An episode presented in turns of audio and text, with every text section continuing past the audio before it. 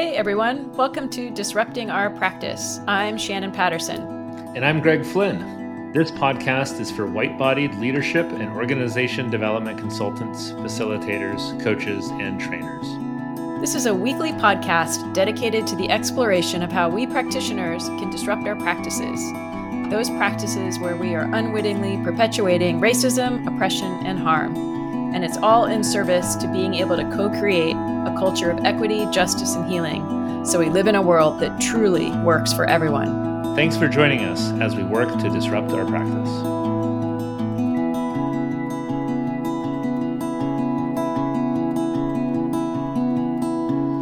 Hey, Shannon. Hey, Greg. So, yeah, so we we had a guest on this podcast. We sure did. It was really nice to bring another voice into the mix as much as I like talking to you. Yeah, yeah, yeah. nice to have nice to have another another person's perspective in here. For sure, yeah, yeah. So yeah, so we we invited in um, a friend and colleague, Adam Slade, um, and we'll share a little bit more about who he is um, in the episode. We did want to mention we thought that um, since most people are listening to this through you know an audio only format and not watching a video, which may or may not be available on YouTube, that he is a his positionality is as a black man living in Chicago, and so that actually probably helps the listener frame themselves in his perspective. Yeah, I think that's really important for everyone to know and to honor who Adam is. Yeah. And I highly encourage people to look up his LinkedIn and get to know him. He's doing amazing work in Chicago uh, in government work and forwarding all sorts of important work. Um, so please look him up, get in touch. He's an awesome person to know and talk to. We've linked his LinkedIn in um, in the show notes, and you can also find his Twitter um, on uh, it's uh, at Chi Slade on Twitter. Um, also linked in the show notes. Just name, you know, uh, we we did collaborate with him last year um, on a thing. It was talking about the four levels of racism, which is like really rooted in his experience and his background you know the, the the four levels of racism which gets mentioned briefly in the episode of internalized racism interpersonal racism institutional racism and structural or systemic racism it was a very powerful six or seven sessions that we did with him as part of another a, part of a community that we're a part of together um, last year it was very very cool yeah and i know we would love to have adam back on and you know dive more into understanding the four levels of racism and how they play out. And while it wasn't explicit, um, as I you know think back on that episode that we were all three talking together, it's in there. Like the four levels of racism are. We can see how the conversation touches upon all of those yeah. um, and things to pay attention to when we're disrupting our practice. So I'd even invite people to even with that little bit of knowledge about the four levels of racism to listen to listen for those four levels and how they're playing out and watch for them in your practice. Yeah yeah. So we'll we'll we'll have to have him back to uh, to dive deeper into those. And other than that enjoy this uh, episode with our first guest adam slade. Okay. Hey everyone. Hey greg. Hey adam nice to be together today yes indeed it's uh, it's really nice to uh, to be joined by a friend and colleague here um, in this space that we've created together for the first time, actually. Yes, nice to be here. Nice to see your smiling faces. Same. Nice to start a Monday together. Well, we can just say a little bit about who you are, Adam, and then you could add in anything else that you want. We are just so glad to be here with you. So, y'all, everyone, Adam Slade is a visiting researcher at the University of Illinois at Chicago and a doctoral candidate in the Department of Public Administration in the College of Urban Planning and Public Affairs. Uh, you got your hands full with that, I'm sure, Adam. And prior to his PhD studies, he worked with government and nonprofit clients for more than 10 years with a special emphasis on racial and social equity in public administration. And we have had the pleasure of getting to know Adam over the last few years, having met in a community of practice. Um, we've had the opportunity to learn from Adam formally and informally. And we just love spending time with you, Adam. And thank you so much for being here. Is there anything you want to say into who you are and how you want to be known? I think you did a pretty good job of the bookmark of my life right now. Um, but uh, I think one of the most important things about me is I like to work in collaboration with others and to solve big problems. And I see you two as key partners in that work. So thank you for inviting me today. Yeah, thank you so much. We mm-hmm. um, we were talking just before we got on uh, about you know an accountability partner and how much we value you being able to be our partner in that way in addition to friend and colleague and you know help us see what we can't see and feel what we can't feel and really be in this work in a deeper deeper way so thank you for that and also for the the labor time emotion intellectual all the ways that you have to put more work in to do this work with us so we deeply appreciate it adam Oh, for sure. And I think you're selling yourself a bit short because you do see it and feel it. It just comes across differently. And mm. so it's just understanding those thoughts and feelings in, in context and in time uh, to mm. bring us closer together as people. Mm. So uh, mm. you, you, can trust your own head and your own heart too in this work. Mm. Thanks, Adam. That actually means a lot. It uh, can feel tricky to reach sometimes, and I do want to reach and I do want to get closer. So thank you for that.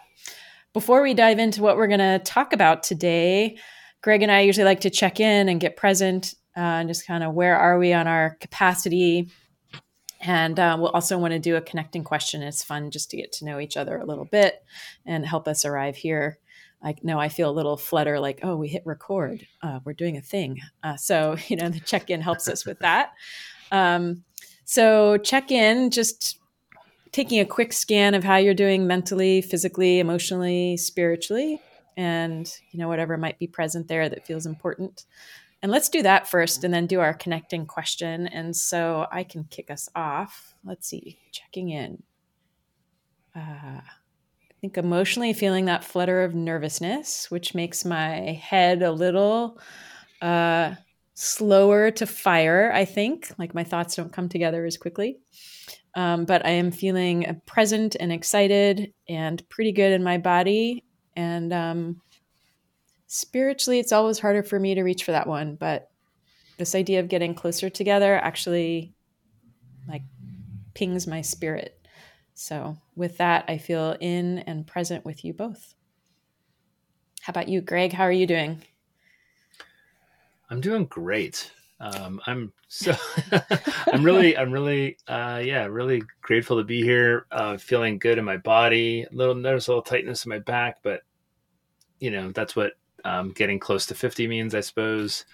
Um, I'm mentally really clear and here, and emotionally grounded, and feeling kind of yeah feeling feeling bolstered. Um, I think you know this is uh, this is the kind of conversation that tends to to nourish and bolster me so i can feel anticipation for it little teeny tiny bit of the twinge of the the nervousness i suppose but um in, only in a good way and um yeah so from from the spirit standpoint it's feeling feeling connected i feel like these conversations feel connected to something bigger and so they always help me connect in that way yeah so i am here and ready to dive in with y'all and would love to hear how you're doing, Adam. Oh, yes. Well, I'm in Chicago right now, and we are starting the big turn into deep fall. We hit 30 degrees uh, earlier today, Ooh. and the thin blood is starting to thicken. Um, and the winds have changed, definitely have picked up, and I've seen that in the anticipation of Halloween plans and Thanksgiving plans, and folks uh, coming back from summer vacations and now in the thick of fall time work and the anxiety level uh, creeping up a bit uh, and with a lot of local governments going through their budget process and that contentious process being uh, something that shuts a lot of other priorities out as well as elections and those kind of things emerging which also adds to anxiety and overwork uh, so I, am aware of all that although i'm not feeling that myself i'm feeling uh, pretty even and empathetic to the folks that are experiencing a lot of change right now. And so I feel like I'm in a good space to have this conversation. And I really relish these kinds of conversations to figure out new directions forward as we face unprecedented challenges that American society has not chosen to examine in a long time. So I'm mm. ready. Mm-hmm. Mm-hmm. Hmm, all right. All right. Well, let's do a little bit of a connecting question. That was very connecting. I feel more grounded. And thanks for naming the swirl that we're all in, Adam, and uh, impacts it's having to so many. Um, I'm curious. Let's start. Let's do Adam, Greg, and then I'll go last. What is something that is sparking your energy or creativity these days, Adam? Yes. Um, well, recently Chicago had created a citywide karaoke competition. And this is the first in the city's history. And they have uh, tapped bars from all different parts of the city where you could sign up and go sing a song. And to see the turnout in the events that I have attended and how we all can unite around common song and common history in the songs that we pick uh, has been an unexpected joy that was unanticipated, especially for a city of Chicago that is going through election processes, budgets, and uh, and, and community strife in different parts of the city as we mm-hmm. talk about the issues we face. It's uh, it's a nice little refresher and a new way to connect. And I'm a big singing person, as you all know, so um, anytime I can uh, have a cocktail and sing a good song is usually a good day. That's great. Okay, I know what we're doing when you come to Seattle. That's right. That's right. That'll push my edge. How about you, Greg? It will push my edge too. Yeah. Um, no, that's great. I, I love hearing about that. Uh, yeah, I honestly, the answer that comes to mind when it comes to what's sparking creativity for me right now is is actually this. This project has been um, like really really big for me in that way it's and it's actually spawned a couple of other projects that are similar in nature so um, very much uh, you know in some ways as you were talking him i was like oh why isn't mine cool art related thing and uh, you know so it's okay we still me, like you greg i know i need to i need to i need to i need to find a little bit more uh more outlet in in that in that avenue but anyways, that's it. That's for me. I'm uh, I'm stoked doing this, and love to hear what's up for you, Shannon. Uh, this was the first thing that came to mind. I'm not just trying to be cool, but as you know, Greg, and I don't know if you know, Adam, I do pottery, and I've been getting back into making things with my hands, and uh, it's super fun. Um, yeah, and I'm experimenting with glazes, and I'm taking this class where we're making pottery shaped like animals, and like it's just so not my thing, but I'm trying to go with it because you always learn when you reach into something that's not necessarily where you would go. So I'm having fun with that these days. Well, and funny enough, the song that I chose for my karaoke performance was Unchained Melody by the Righteous Brothers. So that pottery scene in Ghost comes to mind. So unexpected connection. yeah, yeah. I love it. I, I, just want to take it just a step back and let the two of you just have this moment. yes, um, yes. Well, we'll do some shaping. We'll do some shaping, and I know this conversation every time we just hang out. Adam, even our Zoom, our Zoom beverage last week is shaping. So I love that, and I think, Greg, you were going to help kind of tee up our conversation here about what we're talking about and why yeah. it's important.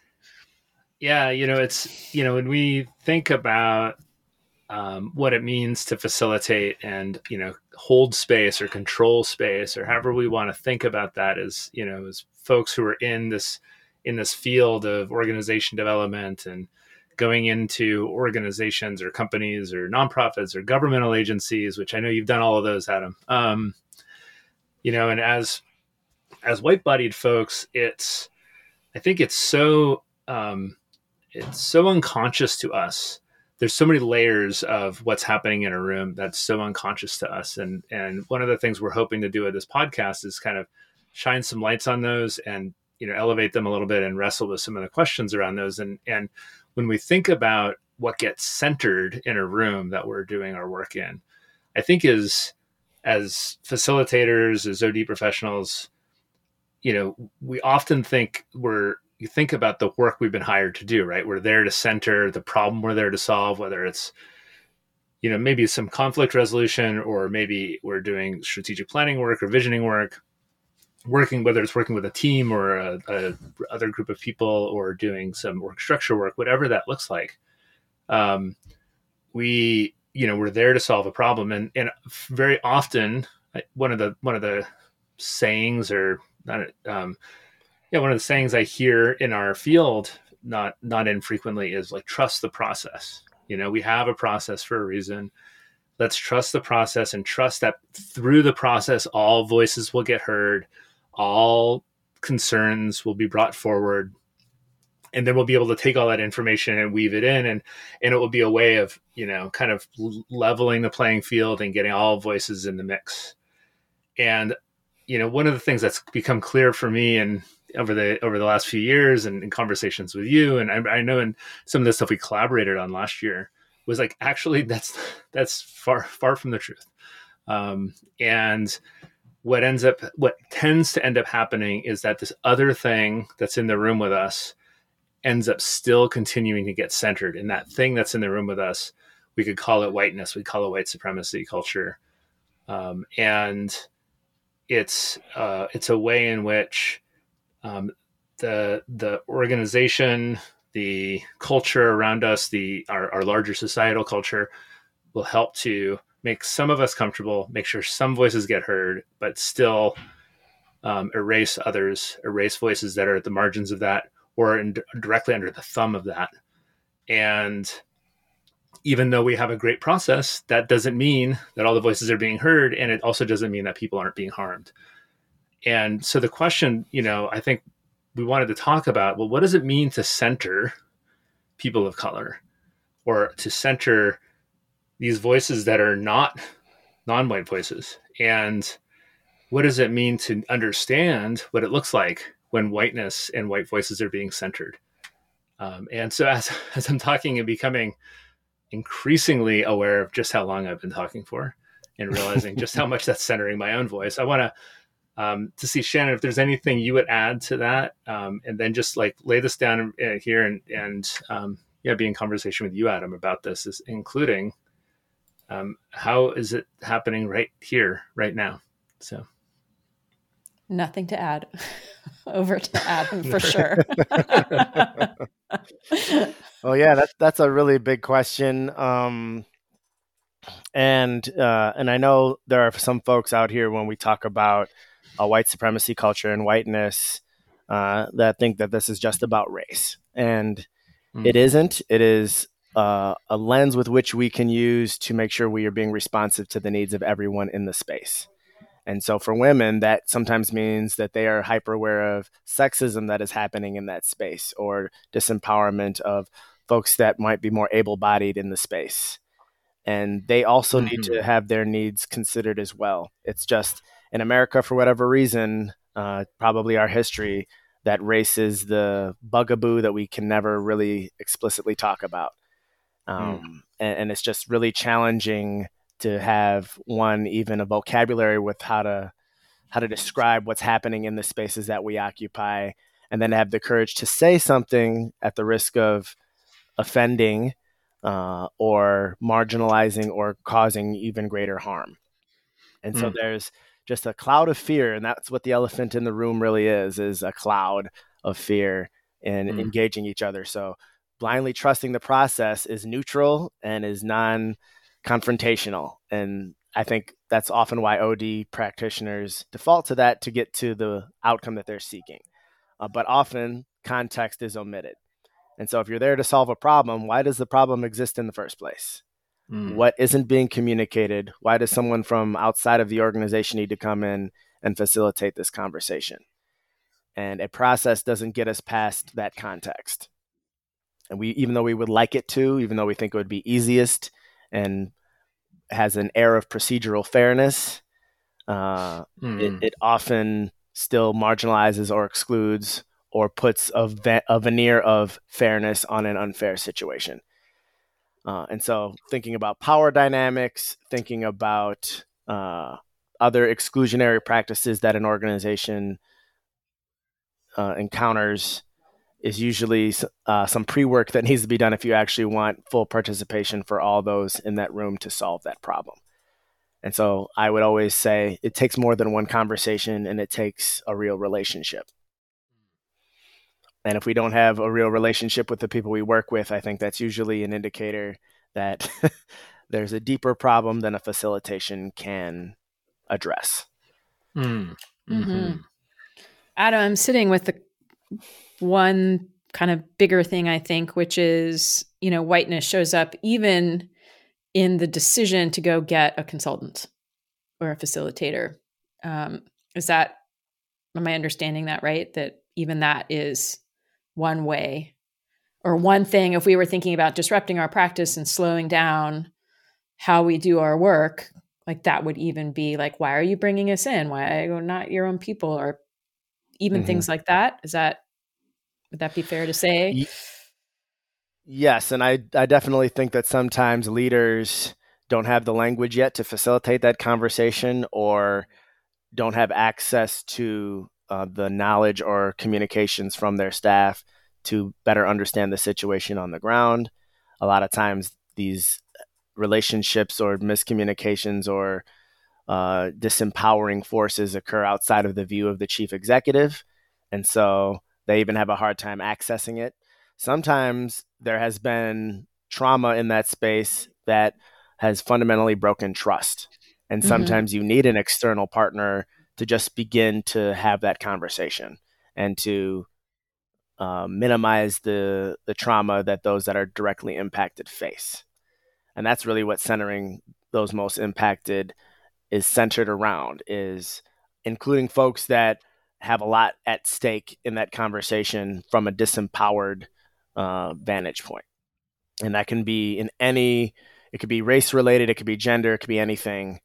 Um, but that concept of, okay, what do you need to be included in this conversation and to feel like you belong and that you will be heard and accommodated, all of those assurances need to be grounded in some form of reality before being able to proceed to identify uh, solutions or pathways forward. And that takes time often that the OD professional isn't granted in the contract that they are uh, that they are executing. Um, and sometimes just building trust is the is the project that the OD consultant is brought in to start. And in that Mm. case, uh, there are a lot of different techniques that can be used, as we all know. Um, but we also have to, have to make sure, okay, do these techniques accommodate everybody that will be participating? The process is, is, not race neutral when there are people of different backgrounds in the organization. Mhm. And so let's not just trust the process. Let's see if the process matches the people, matches the context. And where can we make some accommodations to make sure that they feel included and to make sure we're evaluating the history that that organization is feeling in order to have the most impact and to start to build trust. Hmm Just really hearing the importance of relationship uh, in all of this and building that relationship and building trust and who should be doing that work is a whole other question, it seems to me. Um, I have a question. Greg, did you have a question? No, keep keep going. Yeah, there's stuff percolating, but go. Yeah, I got going. lots percolating. I can also hear the, you know, in organization development and leadership development, there's also a whole separate or adjacent field, you know, diversity, equity, and inclusion. Um, but I, so I can hear like some of my colleagues maybe thinking, or even saying to the client or to us, it's like, well, but what there isn't, this isn't trauma or this isn't DEI related work. This is just our employee engagement survey. And so, you know, we just need to do that, or we just need to do a training on giving and receiving feedback. And so I'm curious how you would slow that down or what you would invite someone to be thinking about that kind of has that question in their mind. Yes, I and the fact that they are different disciplines kind of highlights the the need for them to be included. If if OD and DEI are separate disciplines, and OD does not have DEI in mind in practice a lot of the time. Those accommodations or inclusive practices are not included in process design. And this leads to uh, unintentional exclusion and inequities that, unless you experience them personally, are harder to identify. Hmm. Because we have trusted the process, we've done the research, uh, although it's usually developed through the eyes of white practitioners. So they don't necessarily see where like doing a round robin circle might not empower everybody to fully express their voice. Mm-hmm. Especially if you are in the minority in the group and do not have common experience with the majority in the group. And in design and in, in, in theory, it's it's equal, it's accessible. Mm. In practice, it isn't. And so mm-hmm. understanding that those dynamics exist and calling them out earlier in the process will help us to accommodate that in a new way. Uh, but also, we have to value the response that we would get. And so, mm-hmm. a lot of mm-hmm. times, processes are designed to be minimally, uh, minimally, I don't know what the word is. Well, well, we want to maintain safety. We want to minimize conflict. We want to mm-hmm. uh, come to some tacit agreement in that space through the engagement without it being explicit that, oh, we know what the solution is, or we are uncomfortable with ambiguity or difference of opinion. Uh, we want to have everyone have a collective hive mind by the end of it and to feel good at the end of it. And that's yeah. an implied goal of a lot of our work instead of sitting through the potentially vastly different needs that different members of that community face and how to address them. And if people don't feel safe in saying, you know what, I'm a single mom and I need this, but my company is very rigid on the hours in which I can be in the office, are they going to bring that up? Mm-hmm. Likely not. Mm-hmm. If a person of color feels excluded from meetings or email threads or decision making processes, how many times are they going to say something before they just go quiet and try to uh, go with the flow or uh, tread water until they find their next opportunity? Yeah. And that's a lot to day. ask of any individual. Yeah. Mm-hmm. So. Yeah. Yeah. I, I, I'm finding myself thinking about like, you know, the kind of terrain you're describing needing to get through in order to have these conversations and, and, and, and really kind of seeing in, like kind of a stark contrast of the, where the safety or the potential safety for a person of color or another marginalized person in the space comes into conflict with the comfort of the majority or the white bodied folks in the space. And you know, and recognizing like if we think of we could think about this from multiple levels, right? Like one level is like an engagement, like we're in a room, we're actually doing a thing with a group of people, all the way zoomed out to like looking at culture, looking at you know the kind of top to bottom, wall to wall culture of an organization. Um, and there's, I think, probably different answers to this, but like, I'm wondering if you have a sense of like, like questions those of us, you know, white-bodied uh, facilitators can be holding for ourselves as we think about how to navigate those things, right? Because in some ways, it seems like we need to kind of push up against that comfort for the white-bodied folks in order to help to create the safety, mm-hmm. while also not creating a harmful situation in an instance, but then also thinking about the larger scale mm-hmm. of the work. Yes, that's definitely a challenge. Um, one of the things, and, and Shannon, this go- goes really well with your pottery uh, creative mind, is facilitators are the shapers of the conversation. And they can decide what it looks like, how quickly it, it moves, how much water to use, how much time to take on any given task. And so I think that's really for white leaders creating the space for all to participate and to anticipate some of those needs and inviting multiple ways for people to express their needs in a minimizing in a, in a minimally confrontational way is often the best. And hopefully there's some relationship with these people prior to the community conversation so that you get to know them a little bit uh, and understand some of where they're coming from before going into major strategic decisions or uh, the purpose of whatever the facilitated meeting looks like. Um, and, I, will give an example. Uh, I was a victim of police violence in my teenage years, and I was in a meeting uh, during the trial of uh, Jason Van Dyke, who was the police officer in Chicago who shot Laquan McDonald 16 times.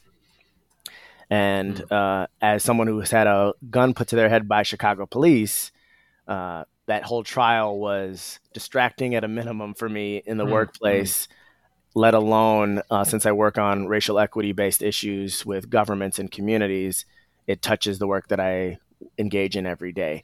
And I was in a meeting during the trial, and a friend of mine texted me that he was found guilty. And immediately I started to cry. And it was an involuntary relief and release of fear of that's pretty much it of, of fear and i could not contain mm. myself mm. Uh, and luckily i was able to step away from the meeting and the facilitator of the meeting paused and said we can continue this meeting later let's talk about what impact this has on our on our city and a lot of the downtown offices closed early that day because the decision was going to be broadcast and there was fear of riots and there was fears of protests and all of these things and so the fact that we even had the meeting in the first place may have been a bit of an oversight um, mm. when there was mm-hmm. that much palpable fear and of, of uncertainty in chicago on that day um, but we took the time to talk about the disparate impact of this decision on not only our commute times home, but on the people that have had uh, experience with that kind of violence in their in their life, and what that means going forward for our city. Mm. And so, if we were better aware of that earlier, mm-hmm. or uh, had the mind to check in with people prior to that, uh, maybe that breakdown in the meeting could have been avoided in the first place. Mm-hmm. And that's a very specific Adam issue. mm-hmm. But um, if I'm a major participant in that meeting, how present am I going to be? Mm-hmm. And I, I just even like the way you had us check in on where we are, just so that we are aware of how receptive we are to have this conversation and ready to dig into these issues. And mm. most meetings don't start that way. So I think that's a good practice right from the beginning. And hopefully there's mm-hmm. enough trust built that someone can say, you know what, there's a major trial for mm-hmm. uh, a, a, police officer who murdered a child coming up, and I'm just very distracted. Mm-hmm. Or mm-hmm. maybe we should postpone the meeting, or any number of things, unless we, unless I'm saying that might affect me, but I would like to proceed, and I'm and I'm energized enough to get through this meeting. But just know mm-hmm. that I mm-hmm. might go off camera, or might have to step out of the room, or mm-hmm. or something like that. So mm-hmm. giving that person the ability to express their needs is also very important. Hmm. Hmm. Adam, I'm thinking. Thank you for that story and mm-hmm. bit of yeah. personal, directly personal experience of trying to get through a day, and it's making me think of where we started early on. You said, you know, the context is left out and how important relationship is. Um, so there are ways in which some of our conversation feels so big, you know, like, oh gosh, I can't go in and do a training because now I have so many layers and we have to spend, you know, four time, four months longer than I thought doing the thing. Um, but at the same time, I guess I'm also feeling like the context of your humans, you know, you're in the room with humans. How are they? What's happening? You know, um, where are we starting from in this moment, even? um, it's just something I'm kind of sitting with of how do we build relationship in the moment. So there's, yeah, I don't know where I'm going. I guess I'm just trying to like hold all of it from the moments and how the moments matter. I, I think the moments matter to everything mm-hmm. else. Mm-hmm. Um, For sure. And I think one of the things organizations do a lot is they have too many meetings because they don't communicate effectively on all those that are impacted by the work that they do organically in their business. So something that could have been an email becomes another hour long meeting. And then mm-hmm. people get frustrated in, into having too many meetings because they just haven't worked out project teams or contributions, contributions, contributions with their colleagues properly.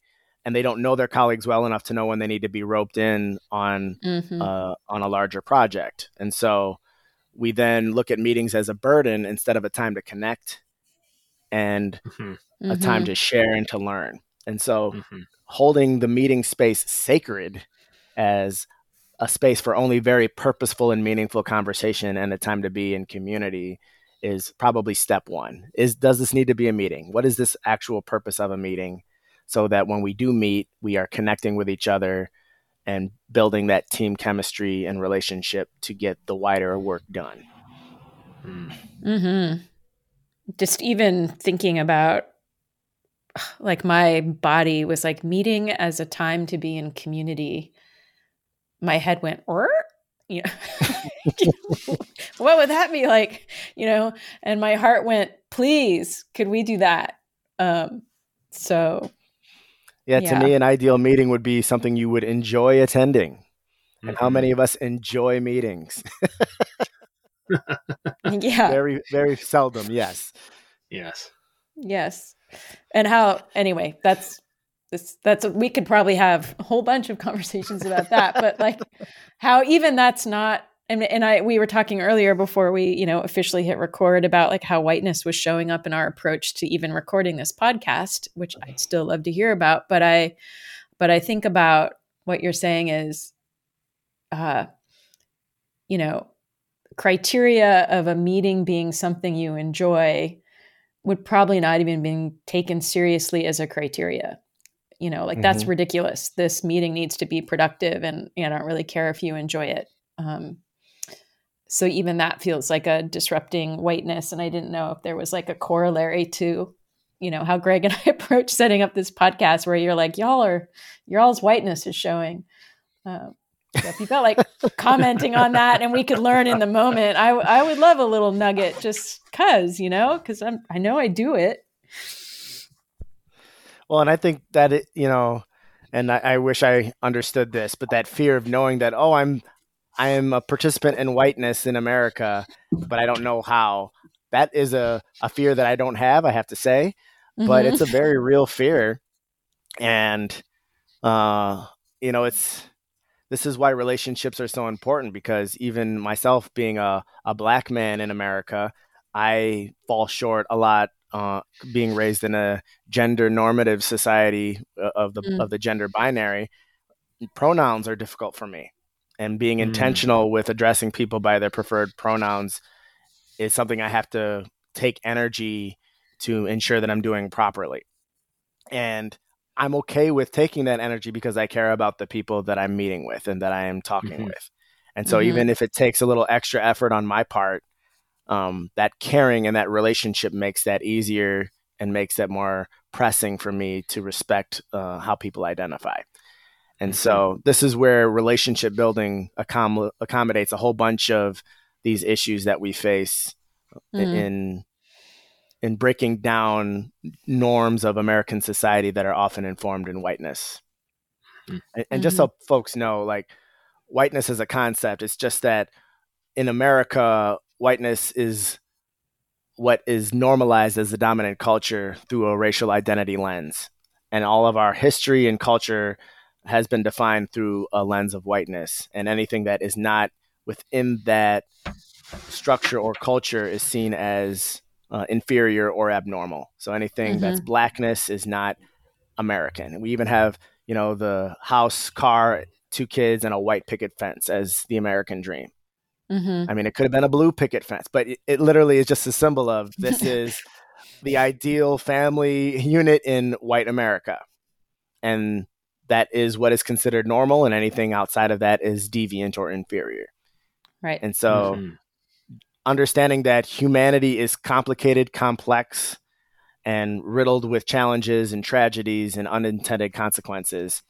Uh, it doesn't mean that someone's abnormal. It means they're living their life. You know, a parent might die of cancer when a child is young. Doesn't mean they're living an abnormal life. It just means that one right. of their parents unfortunately passed, and they have to navigate life missing that parent. And what does that mm-hmm. mean? How do we make sure that their needs are included as they grow and mature as an American society? Mm-hmm. And so this it, it just impacts every element of how we operate as people to stop reaching this artificial definition of normal that we have set for ourselves to guide mm-hmm. our our progress. Mm-hmm. mm-hmm. Mm-hmm.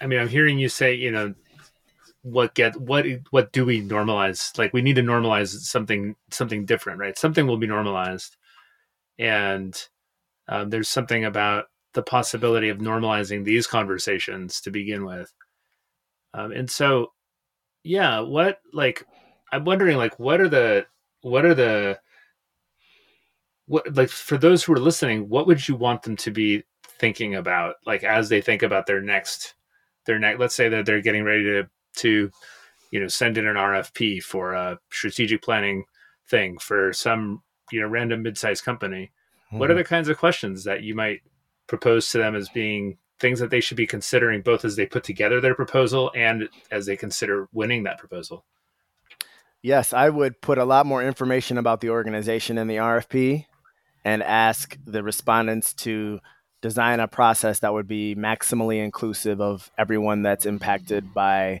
uh, the activity that the RFP is hoping to address. Hmm. And so often, like in technology implementations, they have a discovery period to figure out all the systems that you have and all the business needs that you have. A good RFP would have that defined earlier. Mm. And they would have that defined in terms of the people that they are hoping this project will serve. And that could be customers as well as internal staff. And be, having that kind of awareness of where your organization is in terms of recruitment, in terms of retention, in terms of uh, what diversity your organization has, so that you have as many viewpoints on humanity as possible as you're achieving your mission all of these topics are things that we often turn to an external consultant to help us think about because we don't think about them. Mm-hmm. Mm, mm-hmm. And often we don't think about them because we're afraid to think about them or we're in a compliance mindset and we know that we have to do it even if we don't understand why. Or we've been told or we've seen the news that DEI is a thing right now and you have to be doing something DEI related, otherwise, you're going to be left in the dust mm. and and we don't know why we have to do DEI or do a strategic plan to address X need or Y need, but we'll do it and hopefully we'll pick it up along the way. And so it's an undefined and unprecise RFP, and you get a lot of lukewarm, uh, lack of meaning based responses that you'll mm. spend a lot of money on and realize that you picked the wrong consultant or had the wrong question in the first place. And then you wasted people's time. And the next time you want to convene, it's not going to have the same urgency or attention or or value. Mm. So selecting the right person to guide you and to ask the right questions earlier is uh, really the job of leadership to have a better grasp of their organization. And it's a tall task because they are blind to a lot of the ground level things that impact the day to day operations of any organization. But uh, that is the challenge a leader faces in the 21st century. Mm. Mm. Yeah, I hear the importance there, Adam. I want to just make sure I'm tracking here. So there's in a discovery process, get a lot more information about the organization. Um, in the discovery process, like get really well, be incredibly participative as much as you can, and trying to understand the the landscape and the history of that. Mm-hmm. Um, I feel like I'm for there was something else I was going to say. What else did you hear, Greg? Just well, well, yeah. I mean, it's it's it sounds to me like a big part of what you were saying, Adam, was that very often, both internally in organizations, they haven't done the the work of understanding who is actually there and, and what voices need to be heard and who needs to be included in decisions. Yeah, and then that that can very easily lead to bringing in a facilitator or a consultant that is um, either not quite well equipped or isn't really being coming in with the right questions in mind. Um, it's the wrong project essentially.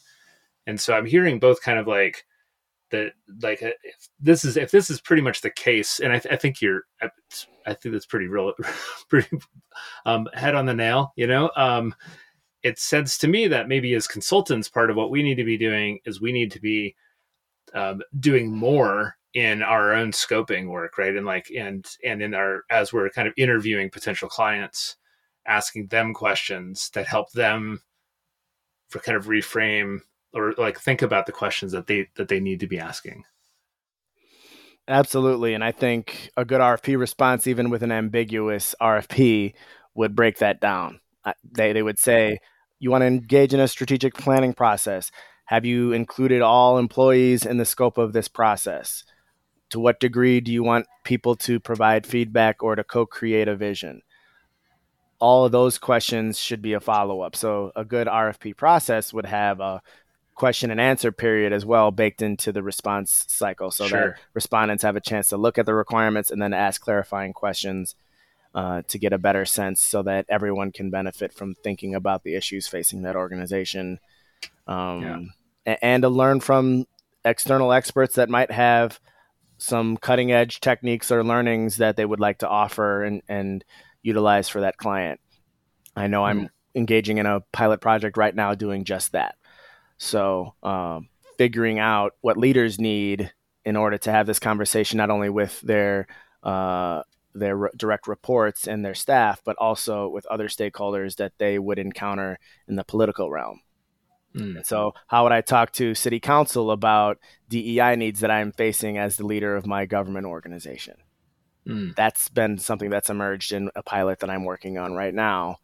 And, you know, what does leadership look like from that position of power and influence in the midst of other power and influence in that in, in that in that organizational relationship? Mm. And so, yes, a good a good practitioner would know what other questions to ask to get to some of the root uh, challenges facing that organization.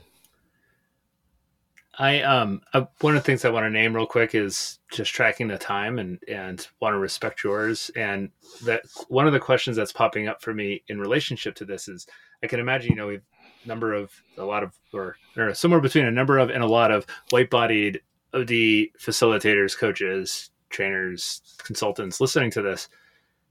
What like you know for myself one of the questions I, I have is what am i missing? You know what am i what am i getting wrong when i think that i'm centering some you know wanting to center the right people?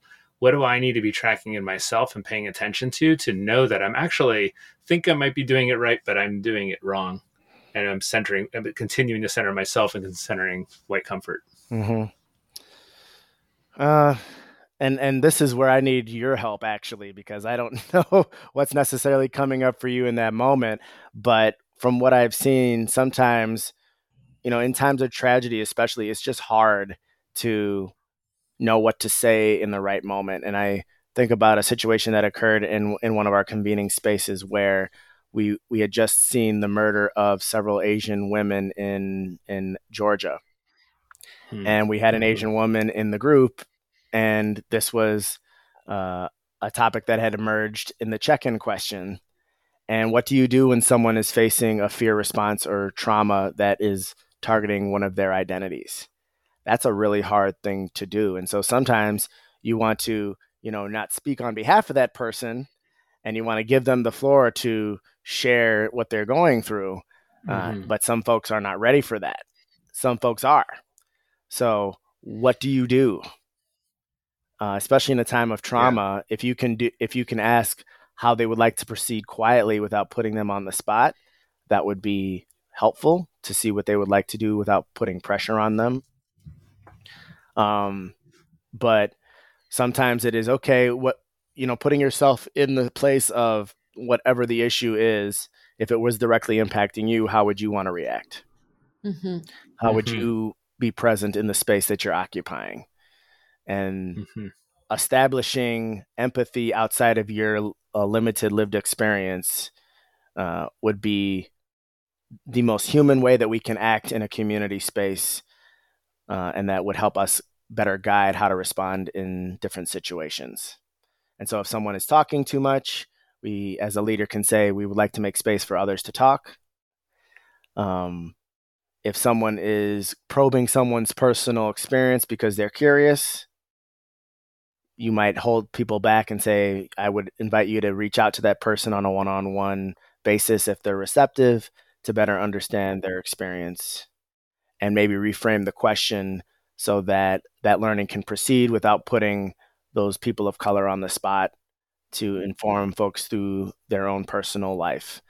Uh, and so those are two things that I can think of right off the top. But uh, what would you like to be done to you the the golden mm. rule in in that mm. same way, and hopefully having enough enough life experience with a diverse group of people can help refine that approach. So if you don't work mm. with any people of color or people with different gender identifications, you need to start doing so. Mm-hmm. Mm-hmm. Yes. You need to get to know the people in the world to understand what they might need and to figure out ways to interact with them outside of your your own little bubble. Yeah, I think um thanks Adam. I remember I remember that space and um you know how to how to be with someone and hold someone you know in a trauma response. It's strikes me as I mean what I hear you saying and my experience was it's both reach out to that person, be with them as a human and there's and it's tricky to do that in a way that you know to help understand what they need. Um, mm-hmm. And it brings me back to I think by way of of maybe wrapping up here is, um, you know, Greg, you mentioned the terrain, and we covered a lot of ground, Adam, and there's so many layers, but also the importance of our own internal work right? And these you've talked to us before about the four levels of racism. And so really starting with our own internal understanding of what's present in us, what are I guess it's hard to know your blind spots because if they if you knew them they wouldn't be blind spots, but really getting to know for yourself what what you get and what you don't and um, you know doing your own labor and effort and work um, to understand these things is a big part of moving through the the rest um, I can feel my maybe this is my whiteness. Like I want to make a nice little bow on top of this, you know. like, so therefore, that's why we do that podcast. you know, but uh, you know, it's it is it comes back to not just that, but that's a huge part. Um, yes, and I think you know having some resilience in that that individual work and did not put a bookmark on in the book and never finish it mm-hmm. is is part of the challenge because it makes us uncomfortable. And I think about a lot of HR directors that I've worked with that say, well, you know, we would like to hire more diverse candidates, but our standards are too high. Ugh. And I and I always cringe with that because mm. there's a lot of reasons why people might not apply to a job. There are a lot of ways that we recruit folks that we don't uh, acknowledge outside of our our view to be meritocratic. Uh, mm-hmm. But you know, th- there was a survey done by Pew, I think, that said 70% of all jobs filled were filled by people known to uh, uh, an employee of the organization. Mm-hmm. So we naturally network as people to recruit people. Yep. That's just how we recruit as human beings, and that is mm-hmm. an exclusionary practice for people of color that aren't in those industries. Right. It just is what it is. Mm-hmm. And so acknowledging that as on the front end helps us even think about okay, I know that this process is not a meritocratic one. How can I be more inclusive? And mm-hmm. asking that question and using that lens in your recruitment practice is just one way out of a million that we can be more inclusive minded in the work that we do. And to know that we never can stop learning new ways of bringing people closer to community and even myself who have worked with this explicitly for the last six years or so and indirectly just through my life experience. Um, i'm always learning something new. I'm always attending seminars to stay rooted in principles that i learned a long time ago. I still read new books that come out. Uh, i still refresh myself on my understanding of history. Uh, and you know it really it it pains my heart to hear how some people don't learn about history or have a, few, a, a skewed uh, a skewed experience with history that has been done to make sure that we don't feel guilty about the founding of, of America. And then how we then entrench ourselves in, well, is Christopher, Christopher Columbus a, uh, a pioneer or an oppressor?